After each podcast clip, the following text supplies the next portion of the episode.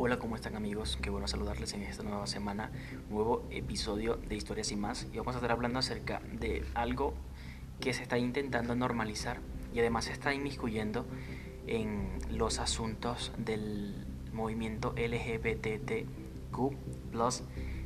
Y pues no está bien, no está bien la verdad, porque están tratando de cambiar nuestro pensamiento acerca de pedófilos, acerca de pederastas, personas que le hacen mucho daño a nuestros niños y no está bien que quiera verse como algo normal porque no lo es. Entonces vamos a estar hablando también acerca de los casos de sacerdotes que han jugado un papel fundamental en la pederastia. Eh, por eso creo que no serían sacerdotes sino sacerdotes es lo que los puede identificar. Además, no voy a estar criticando el movimiento LGBT porque respeto su pensamiento, respeto a las personas que forman parte de este movimiento tengo amigos que forman parte de ello y solo voy a estar criticando el tema de la pedofilia y la pederastia y los grooming, que también son pedófilos y pederastas. Así que no te lo pierdas porque va a estar muy bueno.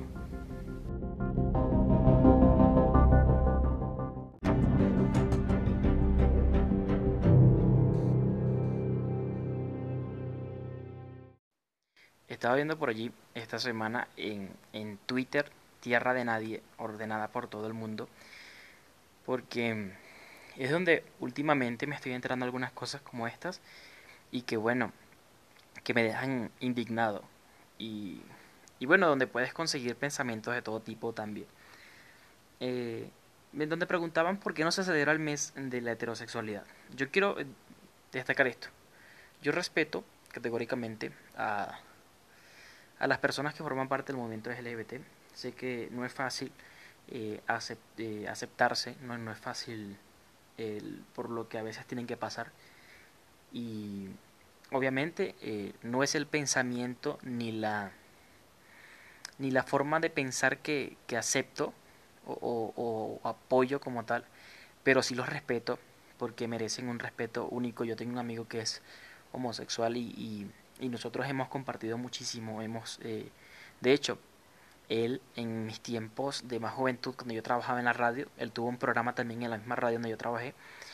Y él siempre iba, no, yo no me creo un, un experto en radio, pero sí, sí la cantidad de cursos que hice eh, me sirvieron de mucho, eh, más que todo para, para producir material y, y soy muy crítico del sonido también, eso lo aprendí también en cursos y él me buscaba mucho para eso y pasábamos horas conversando y, y lo respetaba y él me respetaba y, creo que eso es lo más chévere de todo, que, que haya espacio para todos.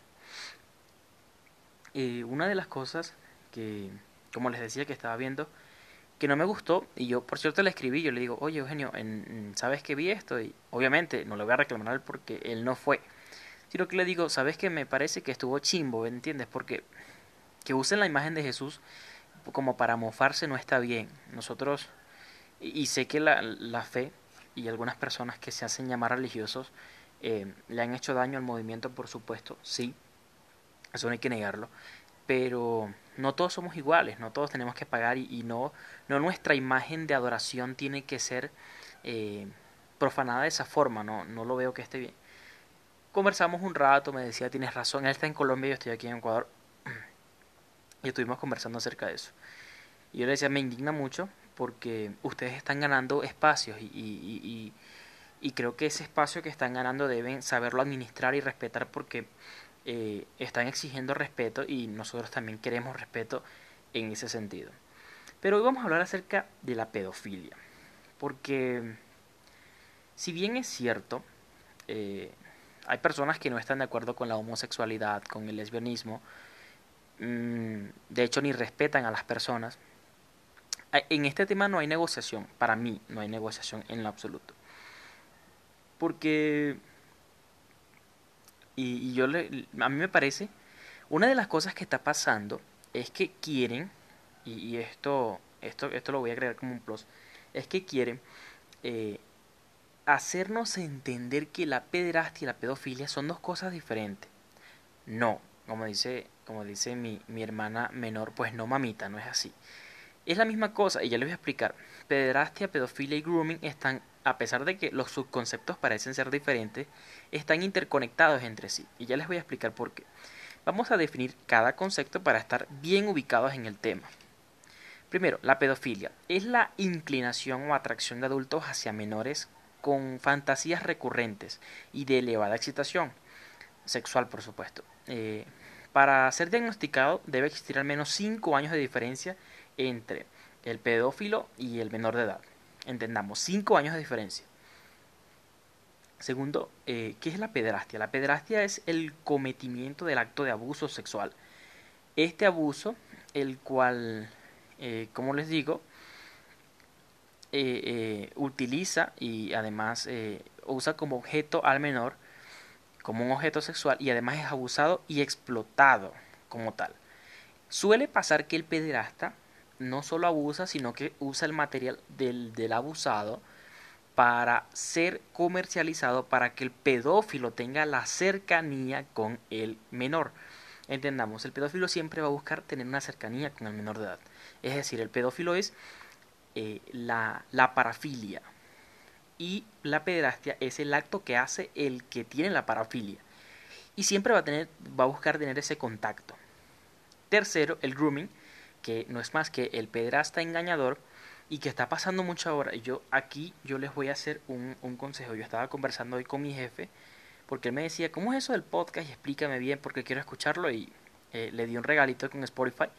Eh, entonces eh, le estoy explicando el tema y me dice, oye, está chévere el tema. yo le digo, lo, es, lo que está pasando ahorita es que nosotros le damos a nuestros niños, a nuestros hijos, tablets, teléfonos y tienen acceso muy temprano, a muy temprana edad con las redes sociales. Y allí hay groomings. ¿Qué es el grooming? Es un engaño muy común y que es una especie de catfish, o sea, donde eh, la persona, el engañador, busca un acercamiento con el menor de edad.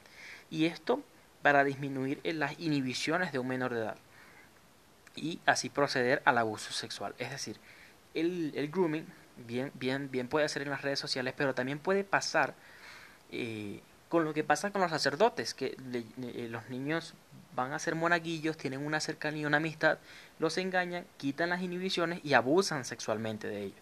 Es igual un abuso. Entonces, entendamos, el pedófilo es la parafilia, pero el pedófilo siempre va a querer tener un contacto con el menor. O sea, porque va a llegar un momento en el que la pornografía infantil, que de hecho eso también es un delito, o sea, que esté consumiendo pornografía infantil ya es un delito. Entonces, eh, va a pasar de eso en algún momento a ser un pederasta, a ser un grooming, y fíjense la interconexión que hay. No, o sea, el hecho de que los conceptos sean diferentes no quiere decir que un pedófilo no va a ser pederasta en algún momento. lo digo, eh, digo, esto y, lo digo ofendidísimo. Y discúlpeme que me molesta porque estoy súper ofendido. Porque tengo una hija, una hija, tengo sobrinas, tengo una hermana menor. Y que esto pase, yo le decía a mi esposa, si, si eso le pasa a mi hija, yo no sabría cómo responder. O sea, no, se me olvidaría completamente mis principios. Porque, eh, y, yo a veces, como yo, le, yo les decía la semana pasada, yo a veces, eh, con este tipo de delitos creo que mm, se me, se me vuela la tapa del cerebro. Eh, porque creo categóricamente, es mi opinión, y, en esto no incluyan la opinión de nadie más, sino la de Regulo Figueroa, y me hago responsable por lo que digo. Creo que debería haber pena de muerte por estas personas. Eh, porque no está bien, no está bien la verdad. La interconexión tiene que ver con el hecho de que, como yo le explicaba, el pederasta por ley es pedófilo. El pederasta muchas veces, en muchas ocasiones, crea el contenido que consume el pedófilo y lo acerca a ser un pederasta. Y el grooming, por supuesto, es un pederasta engañando a un niño para tener la cercanía y poder ser mm, eh, eh, abusar del niño. Eh, es decir, el pedófilo es la base, es la parafilia para que el pederasta y el grooming puedan trabajar. Entonces no me digas que hay pedófilos, y yo, y yo se lo decía mm, a, mi jefe, me, me, indigna que quieran ahora decir con MAP, que es el movimiento de, em, de aceptación de pedófilos, algo así, no recuerdo, si es así, solo sé que se llama MAP, son las siglas. Yo le decía, no me quieran decir que el pedófilo es virtuoso, el pedófilo es malo y ya, y listo. La, violación a menores debe ser penada de muerte y listo. Y punto, no hay medias pintas con esto. Fíjense que hay una lista de países con mayor, que son top en, en, en número de abusos sexuales. En el 2017, para el cierre del tercer trimestre, esta es más o menos la cifra que se tenía una lista eh, descendiente, es decir, vamos a comenzar desde los que más tienen hasta los que menos tienen. Etiopía tenía 58.6% de las violaciones, eh, eh, estoy explicando, que, o estoy tratando de decir que las violaciones perpetradas en estos países, el 58.5%, 6% eran de menores de edad, eran de pedrastas. Bangladesh 49%, Perú 46%. Si recuerdan que yo estaba hablando en el tema de la, de la xenofobia acerca de que Perú es uno de los países con mayores violaciones en el mundo, pues de todas sus violaciones 46% son a menores de edad. De hecho, a mí me, me, llamaba mucho la atención y vuelvo a repetir porque cuando estaban en los países latinos, eh, estaban CNN y NTN24 pasaron este reportaje. Pueden buscarlo en sus, en sus Twitter y pueden buscarlo también en sus páginas para que vean que no estoy mintiendo. Que la mayor preocupación en países latinos como Perú, como Colombia, como Ecuador, era que hubiese un, un, incremento en la violación a menores de edad, porque mayormente los que perpetran estas violaciones son tíos, eh, padrastros, padres, eh, inadaptados al final, pero que están muy cerca de los niños. Y, en esta cuarentena iba a pasar que iban a estar muy cerca. Tanzania con 30.7%, Tailandia con 29.9% y Samoa con 19.5%. Cabe destacar que en esto, en esta, en este, e, en, en este porcentaje no se toma en cuenta no se está tomando en cuenta los porcentajes o los, los niños que fueron abusados en provincias porque a veces son países, de hecho, en esta lista son países que en provincias acceder a datos como estos es muy difícil. Entonces estamos hablando de violaciones que sucedieron en, en, lugares urbanos o semi-rurales, pero no completamente rurales.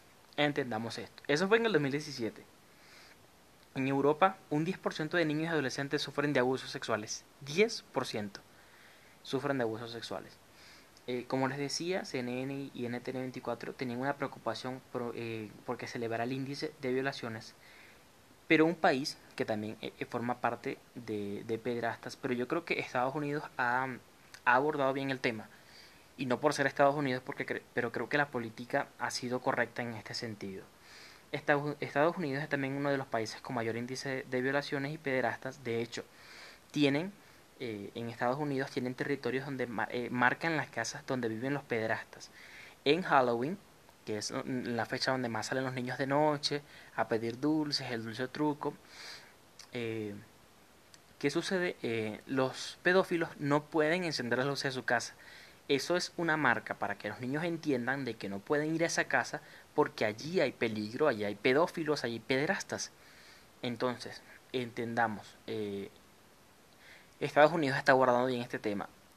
De hecho, se estima que puedes toparte, puedes eh, tener una cercanía en tu vida con por lo menos 10 agresores sexuales. O sea, eh, está invadido de agresores sexuales completamente Estados Unidos. Una de las cosas que me ha parecido eh, a mí indignante es que a partir de la mitad del siglo XX se ha destapado una olla mm, asquerosa. Pero yo creo que es lo mejor, lo mejor que le ha podido pasar a la humanidad, que se supiese qué es la Iglesia Católica. Eh, yo lo decía, yo no soy religioso, a pesar de que tengo una crianza adventista, pero yo creo, yo siento, y, y, yo les digo, yo siento que a mí se me enseñó en la iglesia adventista a no ser una persona religiosa, sino una persona que tenga una comunión y una cercanía con Dios y que el amor que tengo hacia Dios me permita acercarme a Él. Por ahí escuché un podcast que decía cómo Dios permite las violaciones y lo malo. Mm, yo lo respondo de la misma forma que respondí la semana pasada. Eh, hay personas con cabello largo, pero eso no quiere decir que no existan los barberos o, los peluqueros. Entonces, eh, eso quiere decir que el problema no es que exista o no exista en Dios, el problema es la lejanía de Dios la lejanía del mundo con Dios, del ser humano.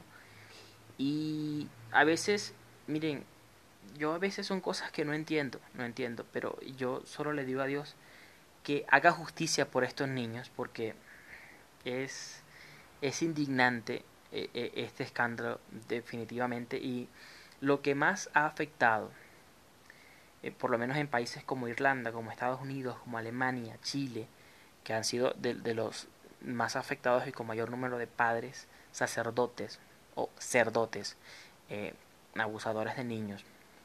Eh, yo esto solo ha demostrado que el sistema católico no es una iglesia, sino un sistema, y donde se esconden entre ellos sus, sus cochinadas, y, y donde se defienden. De hecho, el Papa Juan Pablo II con Marcial Maciel fue defensor con los ojos cerrados de este caballero, y este caballero era un violador, un pederasta, eh, que, que, indigna, además.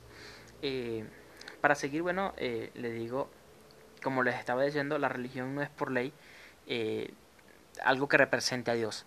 Yo creo que, que y menos la Iglesia Católica, por supuesto. A mí, el, mi jefe me decía, porque mi jefe es rockero y casi que antirreligioso, y me decía, pero ¿cómo, cómo, cómo creer en, en, las religiones? Yo le digo, el problema es que no tienes que creer en las religiones, tienes que creer en Dios. Tienes que creer en, en, en que hay un Dios que te puede ayudar, que, que, está, que se preocupa por ti y a pesar de que te pasen cosas malas, está allí consolándote. Y la Biblia dice, aunque pase por valle de sombra de muerte, no quiere decir que nunca vas a tener problemas. Vas a pasar por el valle de sombra de muerte, implique lo que implique, pero Dios va a estar contigo y no vas a estar solo. Eh, como les decía, hay algunos casos que voy a citar. En Pensilvania, desde el año 86 hasta el año 2010, aproximadamente fueron violados unos mil niños por aproximadamente 300 sacerdotes. Ustedes dirán, pero ha corrido tanto tiempo. Sí, pero es que el deber ser es que no, no debe pasar. No debe pasar. Segundo, en los legionarios de Cristo, el padre Marcial Maciel, además de ser abusador de niños, vivía con una mujer y tenía hijos, tenía una triple vida. Y además eh, fue uno de los que hizo que eh, la carrera de Juan Pablo II se fuera, eh, por así decirlo, a, la totalidad de, de, arruinarse completamente porque Juan Pablo II lo defendió con, a capa y espada y terminó siendo eso, un violador de niños. Y además que encubría a otras personas. En Irlanda, cerca de 14.500 niños fueron violados o abusados desde el año 90 hasta el año 2005. Esto cuando se abrieron investigaciones en Dublín por algunos, eh, creo que se llama David Phipps, se llama el, el cura que fue acusado en este tema. La lista sigue, es muchísimo más amplia, pero no quiero, no quiero, no quiero estar eh, alargándome mucho porque si no voy a tener media hora acá y ustedes no van a dedicar media hora de su tiempo a escuchar este podcast porque se van a aburrir. Eh, Además hay leyes esenciales que quiere MAP incluir y que ahora son proyectos de ley en algunos países. Ojo con esto, ojo con esto. Que sea proyecto de ley no quiere decir que voy a hacer ley, sí, pero que sea proyecto de ley es que ya se está considerando, es que están pensando, y quiero que entiendan esto, hay países donde no se ha aceptado el matrimonio homosexual, pero sí quieren aceptar o es un proyecto de ley el tema de la de MAP, o sea, el tema de pederastas pedófilos y grooming.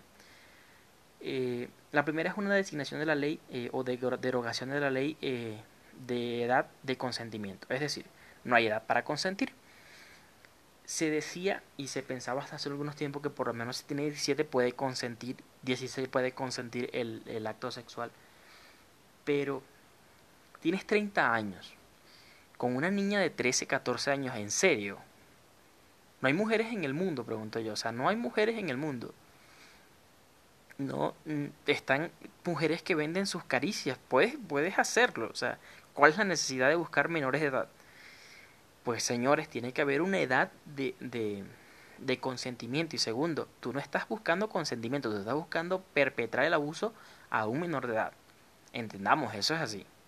Segundo, que no se les catalogue como una parafilia. ¿Qué pasa? Cuando tú dices que es una desviación sexual, es un crimen, es igual que la violación, eh, es igual que el acoso, entonces al tú cambiarle el, el, tema de la parafilia, de la desviación sexual, y eh, permitirles a ellos que se les, eh, se les catalogue como una orientación sexual, es decir, es decir la homosexualidad es una orientación sexual, no es un delito. Es decir, si yo tengo relaciones o un pedófilo tiene relaciones con un niño, no es una desviación sexual, es una orientación que debe ser respetada. O sea, yo debo permitirte que, claro, ¿cómo no? Viola, viola a mi hijo porque es tu orientación sexual. Por supuesto que no, ¿qué te pasa? Y discúlpeme, me molesté. O sea, me molesta esto porque mientras nosotros estamos pendientes de la cuarentena, del coronavirus, de, de, de, este tipo de cosas, de mantenernos vivos, de comer, de, de sobrevivir, los que no cuentan con un sueldo fijo, eh, que de hecho quiero, quiero hacer un plus acá, un, paréntesis. Señores, cuídense porque yo estaba escuchando, escuchando temprano a Jean-Marie y que decía, la humanidad huele a cuarentena y no tiene, no sé qué está equivocando.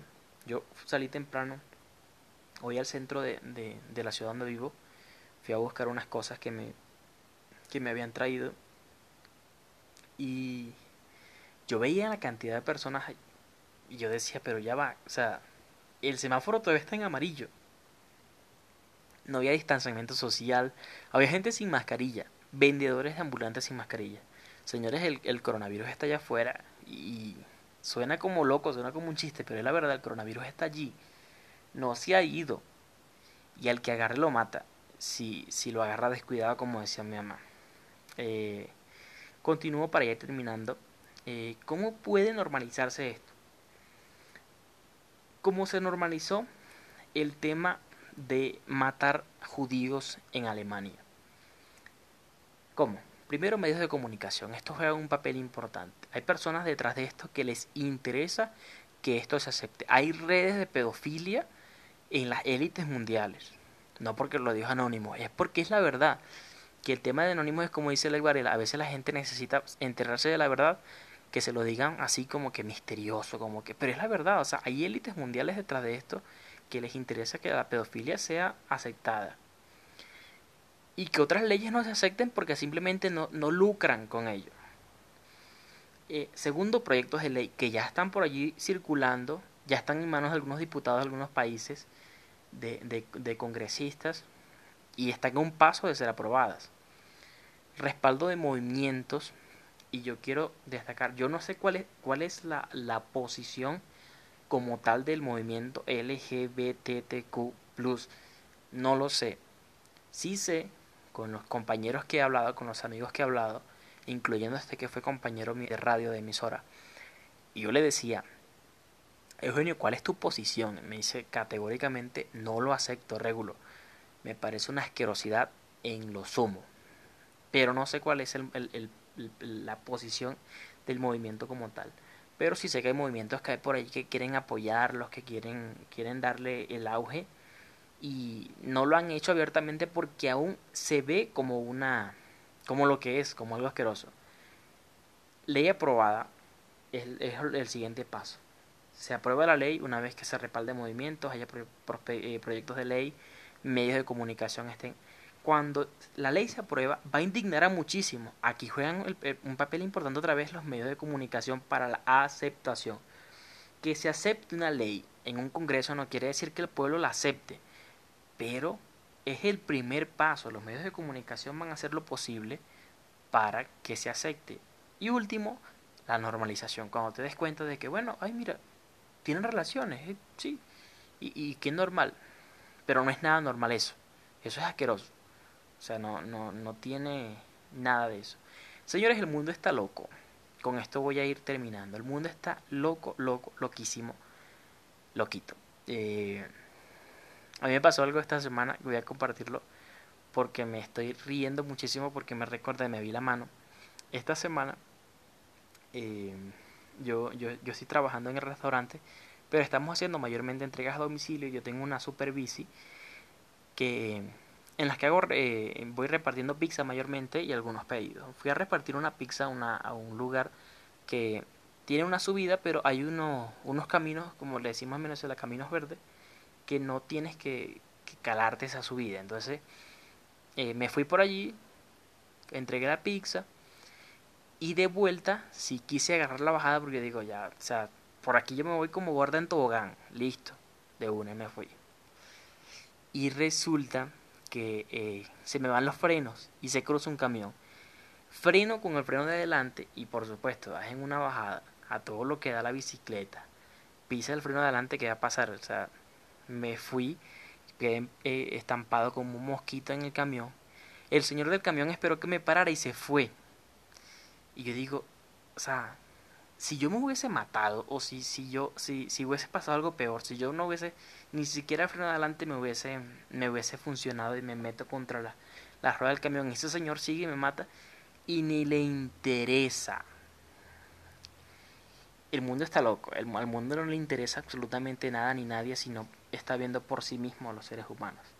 Esto, esto se lo llevó quien lo trajo, para ser sinceros. Y está, está mal, está súper, súper mal, está bien chimbo la cuestión. Señores, cuídense, como les dije, del coronavirus y, y, cuiden a sus hijos porque esto, esto, esto pinta feo y si lo aprueban pinta mucho más feo.